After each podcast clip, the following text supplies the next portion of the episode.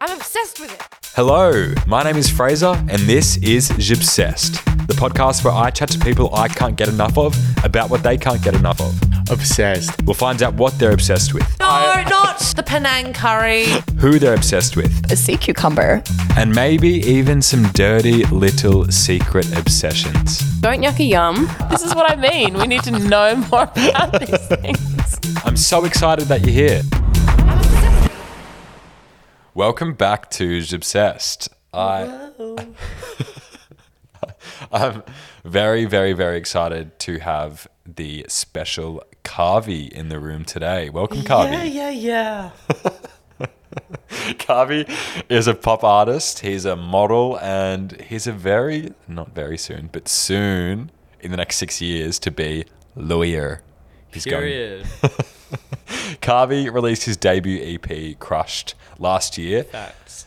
which is an incredible um, EP with a bunch of electric pop hits Very that. that I am still obsessed with, to be honest. She obsessed with. He's one of the most impressive people I know, and I'm really glad that he's here. Welcome, Kavi. Thank you. I feel like that was a speech you give as like my best man at my wedding. And I haven't even gotten to why I'm obsessed. All right, here we go. First, I want to. I was looking at your Twitter. Oh my! Do you even follow me on Twitter? I don't have Twitter. The only time I had Twitter was when it was mid COVID and I was having a Oh, bit of yeah. a crisis and I was practicing making tweets. And most oh of Oh them my had God, to I do remember. with corgis and, And Trump. Trump. It was corgis and Trump. it was corgis and shy girl. No, there was no shy girl. It was Trump. Shut up. anyway, I was looking at your Twitter and I just wanted to bring up this post that you actually shared yesterday. And uh, tell me about the caption was so, so, so sick of seeing this genre of man. Can you describe the man? I, it was like so so sick of this man and two images of your like classic Aussie rap scallion, the untidy mullet and the mo. But like I quoted it and I my tweet was "Hear me out," and I say that because I like I think that that energy and that vibe is just so appealing. I was going to say, that was why I was It's gonna, actually it's really hot. No, I was like, isn't this the man you go for? yes. Now, Kavi, the reason that, or the reason why I'm so obsessed with you is because I've seen how dedicated you are to your vision. You are someone who is so driven and constantly working toward your goals. I've seen you start projects and finish projects, and just seeing you on that journey is really motivating and, and inspiring to see. Um, but other than that, you're just an incredibly kind and loyal friend. And also, I love your unhinged um, hilarity. Your your TikToks are the most unhinged things I've ever seen. Thank you. I take that as like the biggest compliment. I think like I try to start doing TikTok more, like just committing to TikTok. That I think it's just like just yeah, I've accepted the whole thing about needing to be good at TikTok to support music.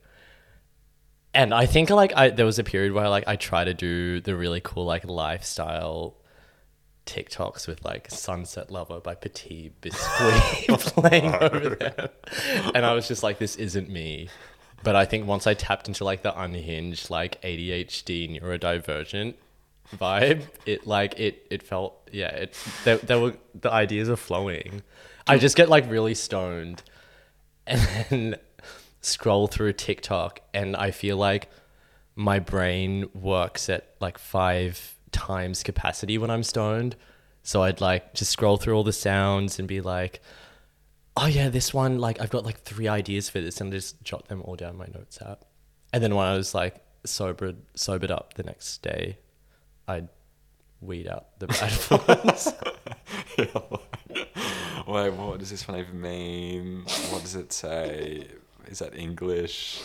Do you remember that TikTok that you did um, through lockdown in Sydney last year? And you were following following me on a walk. It was like my most no no actually it's my second most successful TikTok to date. It was like very recently surpassed, but yeah, I, like fifty percent of the comments were just like compliments about your calves. So basically, he was following me back. No, we went out together. no, we we I wasn't even following you. We like yeah we Yeah, went, we went out together. together. But then Kavi was filming me, and obviously I was I looked around annoyed that he was filming me. But then he captioned it something like Following my depressed housemate on his lockdown walk. And it looked and it looked really legit and it was incriminating for me and I mean, you were depressed. yeah fair enough I can talk about the reasons, but I won't. there, I, so there was like one demographic like just violently commenting about the calves, and then there was like another demographic that was that like f- scared the fuck out of me when they were like. I know this street. I I've walked this same walk many times. Bestie, I live around the corner. And I was like, this isn't okay.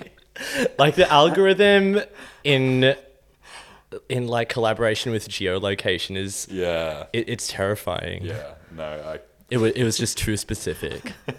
like don't don't don't service this to people in my street. What was the what was the TikTok that has surpassed that virality Ah, it was to this sound. Uh, I think the the context of like this sound was like obviously very sexual, and it was being like, "Where's my munch? Where's my munch at?" But then I, with my like massive stoner brain energy, recontextualized it as like, "Where are my munchies when I'm stoned?" and it like and like it it was I think it went off because it was genuinely relatable and like this was a genuine genuine thing that I felt when I'm like really stoned and all I want is like a snack. But I'm like an ingredient household. Like I only have ingredients. I don't have like snacks. oh I did snacks. see this yeah And yeah, it, it's just like the worst feeling when I'm hungry and I'm stoned and I can't find a snack, so then I have to spend like twenty two dollars in Uber Eats for like the tiniest thing of ice cream. Yeah. but at least it's connoisseur Yeah. Period. So, Kavi, I'm sort of interested to hear more about this from your experience and your perspective. But as we know, your identity and your queerness is something that you are obviously proud of, but it's like quite prominent within your with how you present yourself. And I think that it's quite it's quite a step away from growing up in a conservative Hare Krishna household. How was it for you stepping into that queerness, particularly with your online presence? I, I think it's it like it's been such a journey to sort of I think work out who I am and how I want to relate to my queerness. Um, and it was really this last summer in Sydney that I think solidified that for me. I think prior to that, I guess yeah, growing up and coming out, I never had someone that I could relate to in I guess pop culture, which is where like yeah, a lot of queer kids sort of like look to to sort of see what queerness looks like. Yeah, so I never had that and then I think coming out there was a period of time where I tried to fit into what I'd seen queerness to be and like it didn't feel right.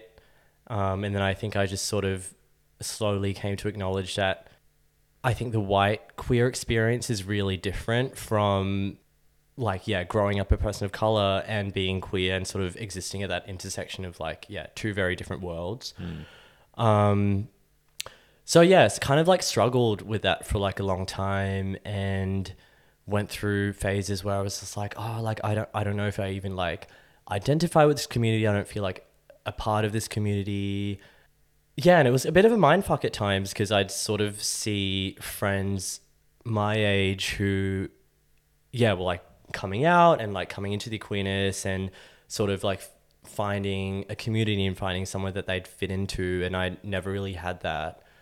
Um, but it was honestly, yeah, this last summer in Sydney when so basically for work, for context, I work in PR.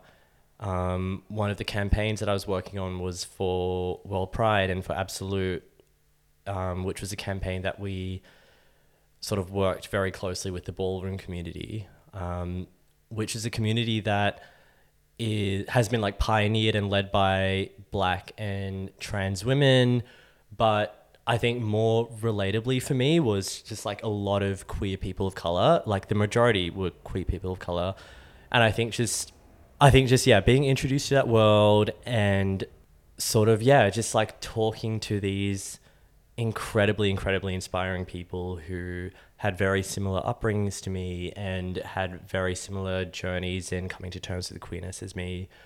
Um, made me sort of feel like okay, yeah, maybe I have like a place here um, not like explicitly part of the ballroom community, but I think just sort of relating to a lot of their experiences. Um, and then, yeah, I think like the very pivotal moment for me was going to Zaddy's boat party, um, which was a POC priority event.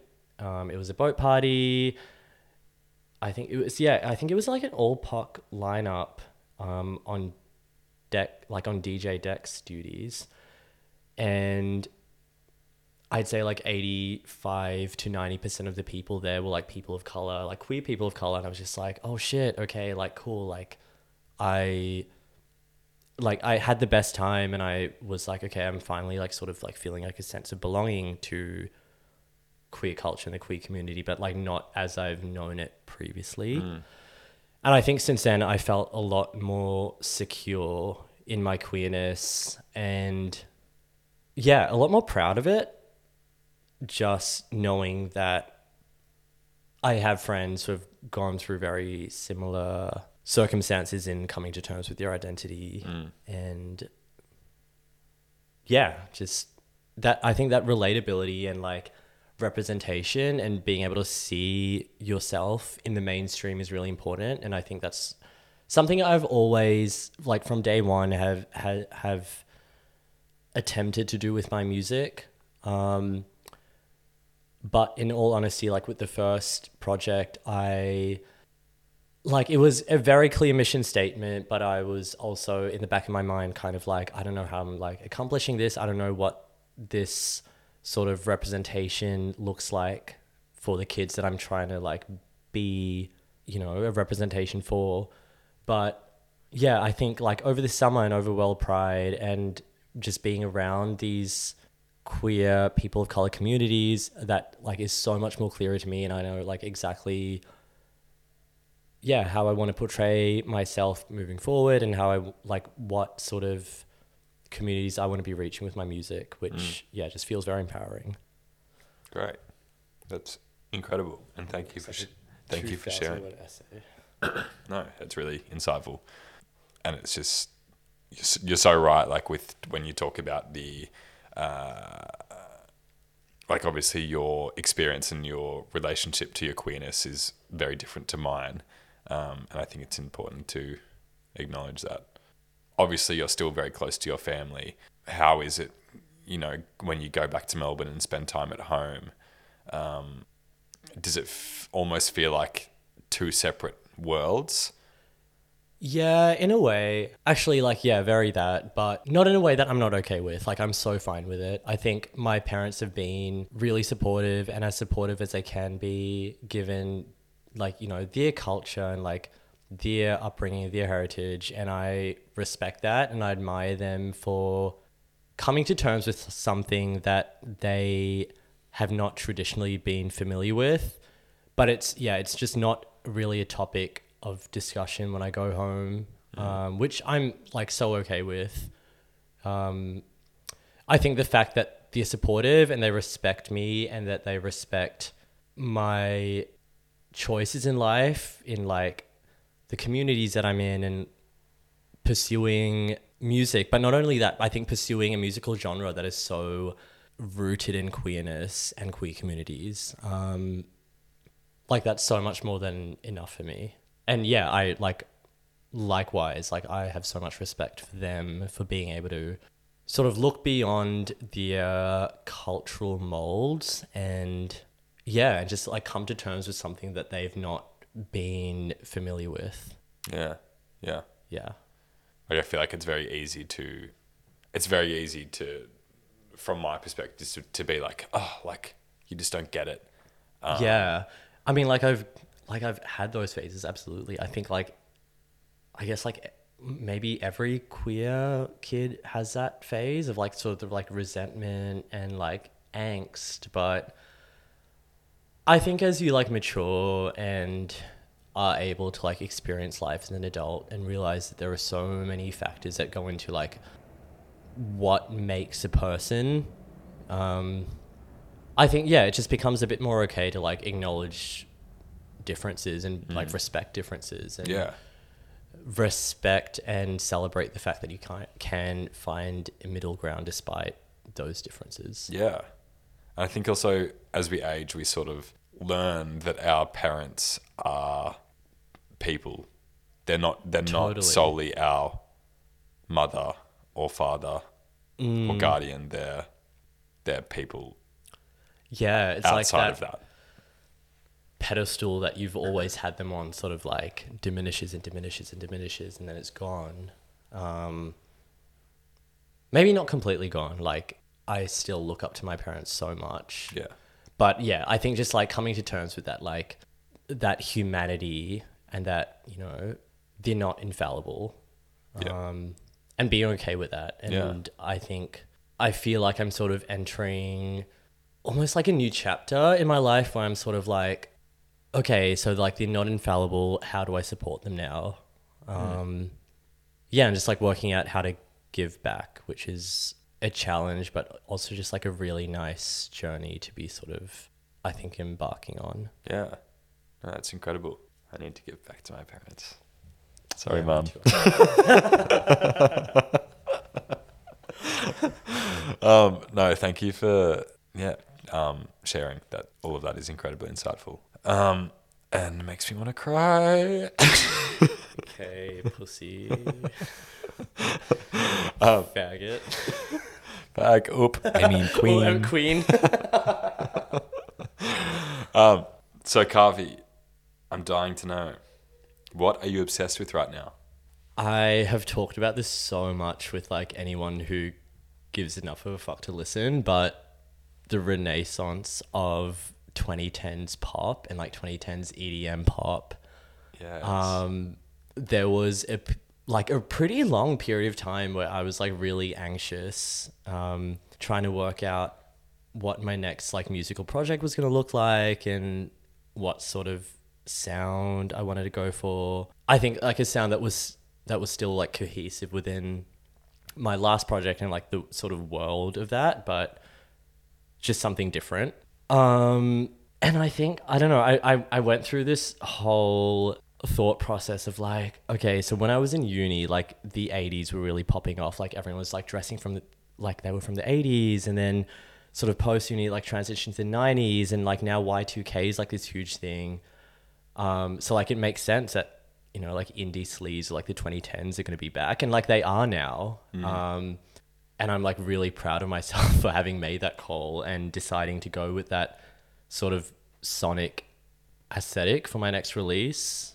Um, Nina Geraci, who is a dear friend of mine and also like one of my biggest, biggest inspirations, recently released a track one by one with Ravenna Golden.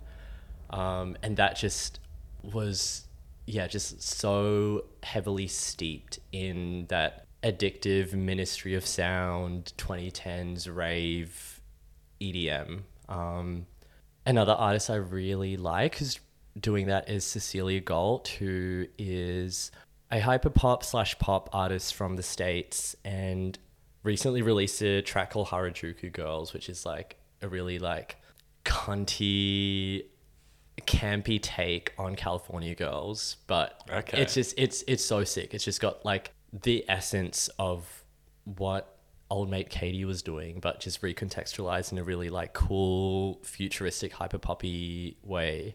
Any stabs at Gwen Stefani? Not that I'm aware of yet, but like I think it's inevitable. Inevitable.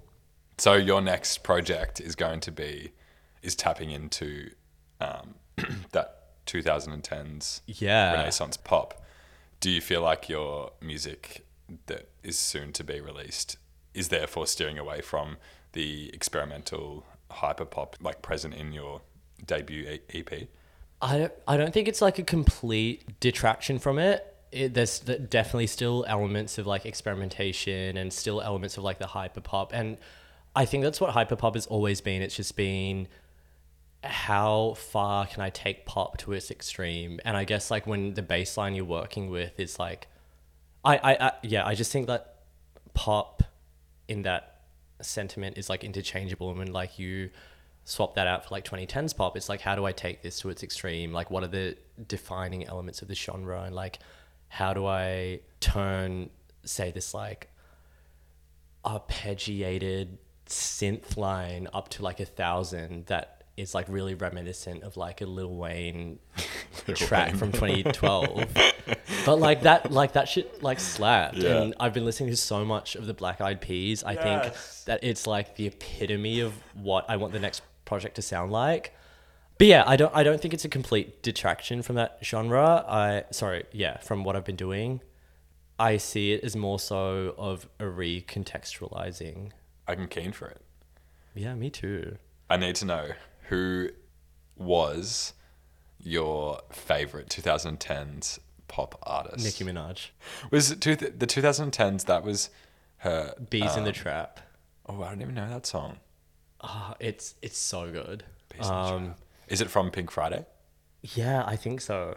I was obsessed with her slow songs from Pink Friday, like um, "Save Me" and "Moment for Life." I can Oh like, my god, I, know. love Moment for Life. I remember being in like year eight, just listening to that, going, "Yeah." I actually I didn't actually properly listen to like Moment for Life until probably last year. I think it's because like my undiagnosed ADHD brain was just like, oh, so s- slow song. Okay, skip this one. Where's another super bass? we need more, s- more I BPMs, need more please. cunt, and I need more BPM. So, who are you obsessed with right now? Mm, I've been thinking about this all day, um, and I decided that I was going to talk about Kim Kardashian, like in the most unironic way. Only be, like it, it came to me because me and my housemates were talking about just yeah the Kardashians this morning, and I just I like I've I had this strong viewpoint in this conversation this morning, and I've like I think I've had this strong viewpoint for a long time now, um, that I like pretty actively dislike all the Kardashians except Kim, Okay. and will like continue watching Keeping Up for Kim or like the Kardashians as the show is known now as now. Um, but yeah, like as problematic as she is, I acknowledge that. All that aside, I think it's pretty impressive the career that she's managed to build from what she had, what, like 20 years ago. As, yeah, Paris Hilton's fucking wardrobe organizer. Do people call her Kimmy K? Hmm, I think like maybe Kim K. eight years ago. You just love her because she's also studying law. Yeah, She I mean, like that too. law. Like, unironically, yes. Like, um, but it's, okay. So essentially, this conversation this morning, we were talking about the whole Astroworld thing, where Kendall was at Astroworld, and I think got a lot of backlash from fans for not addressing what had happened. And then I think people kind of like hoping to see some some sort of like yeah acknowledgement of that in the forthcoming season of Kardashians but instead they just completely like switched narrative and made this like false narrative of like Kendall being in Miami when it happened. Really? Yeah, like you can probably tell I've like dived so deep into this like folklore. But Kris Jenner's birthday was during Astroworld. Like Kendall was with her, but then in that season, the Kardashians, Kris is there's a scene with like Kendall on the phone to Kris in a hotel, being like, "Oh my god, mom, I'm so sorry I can't come to your birthday. I'm in Miami." When like the the fact was she was at Astroworld. Wow. Um, But why would she do that when obviously like people know that she was Yeah, like that's festival. what we were talking about this morning. It's like I think my point was, I guess it just like resolves her fr- of accountability from like the people who haven't been so invested in the timeline and aren't going to pay attention Mm. to like who was where when. Yeah, I think it was just like a massive faux pas on her behalf for yeah, just all the people who actually were tuned into the timeline and maybe like were wanting to see how she was going to address the whole Astroworld thing. yeah. Um, yeah, and then like my housemate brought up the Pepsi thing with her, and I yeah, I just think that's that this girl is so beautiful and is obviously doing so well, but like fuck, she's so dumb. What's the Pepsi thing? When oh, there was a Pepsi ad, I think it was around. I might be wrong. I think it was around Black Lives Matter or some sort of similar, like very a, a very racially charged um, activism cause or protest, and there was a Pepsi ad with like that sort of had Kendall as a star diffusing a protest by handing the protesters Pepsi. Oh my god. Yeah, Oh, Kendall. yeah, Kendall. So you don't like Kendall? Don't like Kendall. Love Kim. Love Kim. Don't like Kylie? I liked Kylie until very recently, um, when I realized I she just taken a lot of like missteps with the Meg, the Stallion thing, with like her getting shot by like. I did not know that Megan. They got was- shot in the foot. really. I'm gonna look it up. Why have I? Why? Where have I been? I did not know that Megan. Megan Thee Stallion shot. Jesus Christ. I Tory Lanez, Tory Lanez. I got the lanes. Tory Lanez shot Megan Thee Stallion in the foot as Megan was leaving a Kylie Jenner party. didn't- What? Like with a full a gun? A gun with a gun. Oh my goodness. Um, and this is like has been a whole thing with like there's been like a whole court case around it. Um, I think Kylie in like the week following posted an Instagram post or something, posted something saying how she loved her feet. and then like th- literally this week at the time of us recording this podcast, um, Kylie posted like a TikTok like lip syncing to a Tory Lane, like an unreleased Tory Lane song. Oh Like, my god. what are you doing? Okay, so we don't. Kylie's done. We don't stand Kylie. I, I, I did stand Kylie until she just, I don't know, just wasn't a smart girly. No. Too many feet. Mm. Too many feet wrong. What's that saying? Too many feet in the kitchen. Too many steps. Too, too many feet in the kitchen spoil the soup. is the saying. Oh yes. Yeah. It was on the tip Yeah, of my tongue. s- silly you, silly, silly you. Um, yeah, but love Kim because um, I think my admiration for her has like skyrocketed exponentially in the last two weeks as I've been like sitting my like final law exams. I say final, but like my final exams my first semester of ever doing law. And like, I mean, to be fair, I had like just done fashion week and was like working on music at the same time. I was like trying to, yeah, just at least pass these exams. Uh, like, I'd be at the Fisher Library having entered using your student card. Um, and Not sitting there like books. not returning books, but like borrowing them under your name instead. But I'd yeah, be at my desk at the Fisher Library at like one a.m. on my like fifth Dexy of the day, being like, look, if Kim Kardashian can go to the Met Gala while studying for the Baby Bar, I can go to Afterpay Australia Fashion Week while studying for my Law of Torts final exam. How? I do not know how you're doing all that with full time work. That Me just goes to show Kavi's kookiness, Yeah. Kavi's dedication. I yeah. in my head i'm just kind of like it's just six years I could never. I could- It's just six never. years, and then I'm I'm chilling. I'm really, I'm actually really proud of you for getting through your first you. ever law exams. When I started my law degree, I got to my first exams, and Did I, you did you do a law degree? Yeah, I didn't finish my first oh, semester. Oh, right. I, I had like a bit of a crisis and dropped out. But I got to. I'm Yeah, proud of you really finishing. close. I'm proud of you for finishing the exams because I got to my first exam and I, instead of doing the exam, I wrote an apology letter to my tutor. Oh my god! Like, About why I'm- I didn't do the I'm, exam. I'm not gonna lie, I came so close, and like the amount of times I've had to like apply for special consideration this semester is like ridiculous. Um, yeah, I mean, I got COVID five times if you can believe my special consideration. Um, oh yeah, I'm proud of you. Good on you. Thank you. So, I'm already laughing at this one because I just don't know what's going to come out of your mouth.